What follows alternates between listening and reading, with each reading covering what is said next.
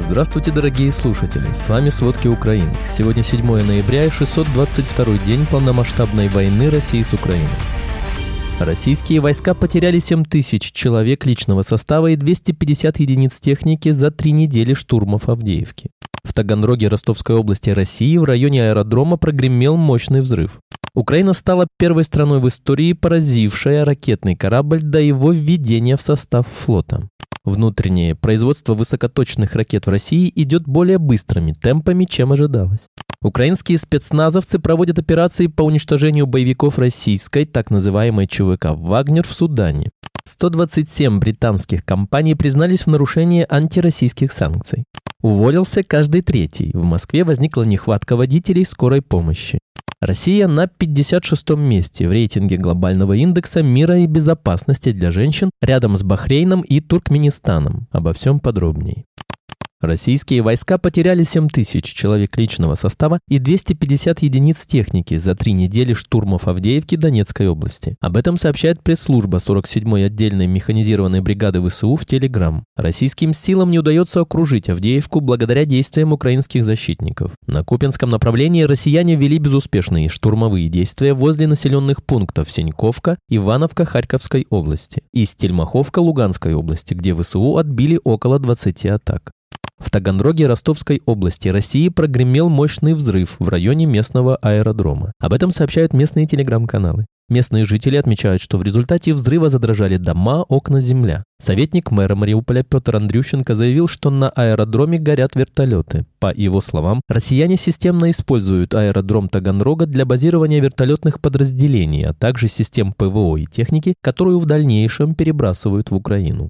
Украина стала первой страной в истории, поразившей ракетный корабль до его введения в строй флота. ВСУ произвели удар по российскому судну «Аскольд». Отмечается, что корабль остался на плаву, но получил критические повреждения очень важных элементов. Его придется отстраивать с нуля. Попадания ракетами пришлись именно на центральную часть корпуса корвета «Аскольд», где было размещено 8 вертикальных пусковых установок для запуска крылатых ракет «Калибр» или «Оникс». «Аскольд» должен был быть введен в строй Черноморского флота России в декабре этого года. Напомним, 4 ноября во время воздушной тревоги в Севастополе прогремели взрывы. Позже местные жители сообщили, что судостроительный завод в Керчи атаковал беспилотник. Затем появились подтверждения о поражении ракетного корабля. Аскольд – это малый ракетный корабль проекта 22800 «Каракурт», который может нести до 8 ракет «Калибр». Внутреннее производство высокоточных ракет в России, похоже, идет более быстрыми темпами, чем ожидалось. Об этом сообщает Институт изучения войны. Спикер Главного управления разведки Минобороны Украины Вадим Скибицкий заявил, что российские войска имеют в резерве 870 высокоточных оперативно-стратегических ракет. Украинская разведка не наблюдает новых поставок иранских беспилотников «Шахет» в Россию, поскольку Иран, похоже, уже выполнил свои первые контракты. Скибицкий в то же время заявил, что Иран все еще может отправлять в Россию небольшие партии беспилотников, однако, по его словам, Россия начала наращивать внутреннюю сборку «Шахет» с компонентами из Ирана, в частности, на мощностях особой экономической зоны Алабуга в Республике Татарстан. Российские войска вывезли животных из заповедника Аскания Нова в Херсонской области. Об этом сообщает Центр нацсопротивления Украины. Отмечается, что животных перевозят в Краснодарский зоопарк «Сафари-парк». Это происходит в рамках соглашения о сотрудничестве, которое не является действительным, поскольку от Аскании Новой его подписывает российский ставленник, который не является настоящим руководителем заповедника. Отмечается, что на территории заповедника были также замечены российские военнослужащие. В марте 23 года Украинский центр журналистских расследований, ссылаясь на регистрационные российские документы, сообщал, что российские войска хотят отстреливать диких животных в национальном природном парке Джарлгачский, что в оккупированной части Херсонской области. На временно оккупированных территориях россияне привлекают украинских детей к помощи российской армии. Об этом сообщил Центр национального сопротивления Украины. В частности, местных детей заставляют плести маскировочные сети и изготавливать окопные свечи. За прогул этих мероприятий в школу вызывают родителей и угрожают лишить родительских прав. Российские школы на ввод имеют сугубо пропагандистскую цель. Ранее сообщалось, что россияне в Крыму организовали обучение военному делу для детей, учат снимать растяжки и метать гранаты. Министерство обороны России распространяет информацию о якобы уничтожении техники, которую Украина никогда не получала. Российские Минобороны дважды в сентябре и октябре отчитывались об уничтожении американской гаубицы М-198, которую никогда не передавали силам обороны Украины. В марте 23 года Минобороны России объявил об уничтожении 153 гаубиц М-777, при том, что на вооружении сил обороны Украины находится всего 152 таких гаубицы. Про кремлевский ресурс Курс военное обозрение в конце 22 года писал, что россияне доложили об уничтожении 44 РСЗО «Хаймерс», хотя Украина получила всего 40 систем. Российский президент Путин также путался в данных об уничтожении украинской техники и в сентябре заявлял, что Украина потеряла 18 тысяч бронемашин, а в октябре снизил эту цифру почти в 10 раз до 1900 бронемашин. Украинские спецназовцы, возможно, проводят операции в Судане по уничтожению российских боевиков так называемой ЧВК «Вагнер». Возможные видеосвидетельства опубликовала газета «Киев-Пост» со ссылкой на источники в секторе безопасности и обороны Украины. По данным источников СМИ, на кадрах, вероятно, зафиксирована работа ГУР Минобороны Украины. Видео могли снять в течение последних двух недель. На кадрах видно, как бойцы окружают неизвестное здание, а затем начинают стрелять. В ответ из помещения также открывают огонь. Украина официально не сообщала о развертывании боевых подразделений в Судане или проведении операций против боевиков ЧВК «Вагнер» в этой стране. В сентябре телеканал CNN писал, что украинские спецслужбы могут стоять за серией ударов беспилотниками и наземной операцией против «Вагнер» вагнеровцев вблизи столицы Судана. По данным источников, украинские спецслужбы, вероятно, несут ответственность за нападение на прокремлевских боевиков в Африке.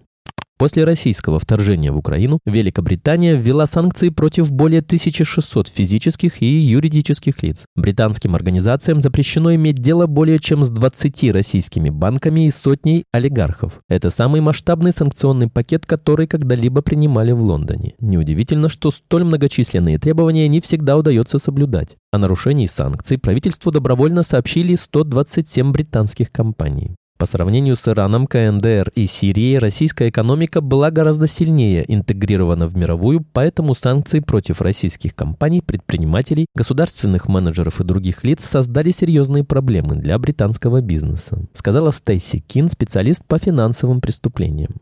8 ноября руководство Европейского Союза рекомендует начать переговоры о членстве Украины и Молдовы, как только они выполнят необходимые условия. Об этом сообщило агентство Reuters со ссылкой на двух чиновников ЕС, которые видели проект доклада Еврокомиссии до его публикации и знакомы с его содержанием. По их словам, рекомендация означает, что официальные переговоры с Киевом и Кишиневым могут начаться уже в следующем году. Напомним, 28 февраля 2022 года, через 4 дня после начала полномасштабного вторжения России, президент Украины Владимир Зеленский подписал заявку на вступление Украины в Европейский Союз. Еврокомиссия 17 июня 2022 года рекомендовала предоставить Украине статус кандидата в члены ЕС. Лидеры ЕС на саммите 23 июня 2022 года поддержали предоставление статуса кандидата в члены члена ЕС Украине и Молдове. В начале марта 23 года премьер-министр Денис Шмыгаль заявил, что Украина выполнила все семь рекомендаций ЕС.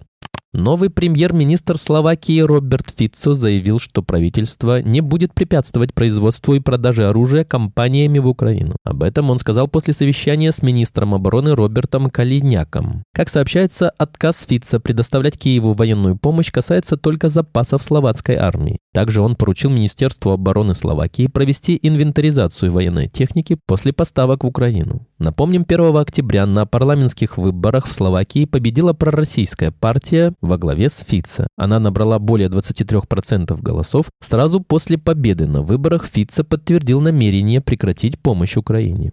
Секретарь Совета Безопасности Армении Армен Григорян не приедет в Москву на встречу с коллегами из стран СНГ, которая должна пройти 8 ноября. Об этом сообщил пресс-секретарь армянского совбеза Татевик Петросян, передает госинформагентство Армен Пресс. Причину такого решения он не назвал. В октябре от участия в саммите глав СНГ отказался премьер-министр Армении Никол Пашинян. Тогда пресс-служба армянского Кабмина также не называла причину отказа, а в Кыргызстане, который принимал саммит, объяснили отсутствие Пашиняна рядом обстоятельств. Перед встречей глав СНГ в Кыргызстане также проходил саммит министров иностранных дел СНГ, который глава МИД Армении Арарат Мирзаян тоже решил пропустить. Ереван на мероприятии представлял его заместитель. Охлаждение отношений между Арменией и Россией произошло после войны в Нагорном Карабахе, по итогам которой непризнанная республика прекратила свое существование, а регион полностью перешел под контроль Азербайджана. Власти Армении регулярно критиковали Россию и ОДКБ за бездействие на фоне событий в Нагорном Карабахе. В начале сентября президент Армении Ваган Хачатурян отозвал постоянного представителя республики из ОДКБ, после чего Ереван объявил о военных учениях с США. Московская система здравоохранения столкнулась с массовыми увольнениями и нехваткой водителей скорой помощи, рассказал РНТВ представитель столичного отраслевого профсоюза Виталий Лупырев. Причина в низких зарплатах, которые не дотягивают даже до заработков таксистов, утверждает глава профсоюза. По его словам, работа водителя скорой оплачивается по тарифу 112,8 рубля в час, который не индексировался с 2014 года. В результате подстанциям скорой, их всего 60 в Москве, не хватает водителей потребителей. Дефицит вынужденно компенсируется за счет тех, кто остался в штате ГУП Автокомбинат Мосавтосантранс. И некоторые водители, вопреки трудовому законодательству, работают сутками, рассказывает Лупырев. По его словам, со всеми надбавками водители скорой зарабатывают 41-43 тысячи рублей в месяц при графике 16 смен по 12 часов. Это втрое ниже средней зарплаты по Москве, которую Росстат оценивает 138 тысяч рублей. Дания, Швейцария и Швеция стали лучшими странами для женщин в 2023 году в рейтинге глобального индекса мира и безопасности для женщин. Россия на 56-м месте, рядом с Бахрейном и Туркменистаном. Украина опустилась с 66 на 117 после полномасштабного вторжения России. Спасибо, это были все главные новости о войне России с Украиной к этому часу. Помните, правда существует, а мы стараемся сделать ее доступной. Если вам нравится то, что мы делаем, пожалуйста, поделитесь этим подкастом с друзьями в России. Также, если вы хотели бы помочь нам делать материалы еще более качественными, пожалуйста, оставляйте фидбэк. Это очень важно для нас и для распространения правдивой информации. До встречи.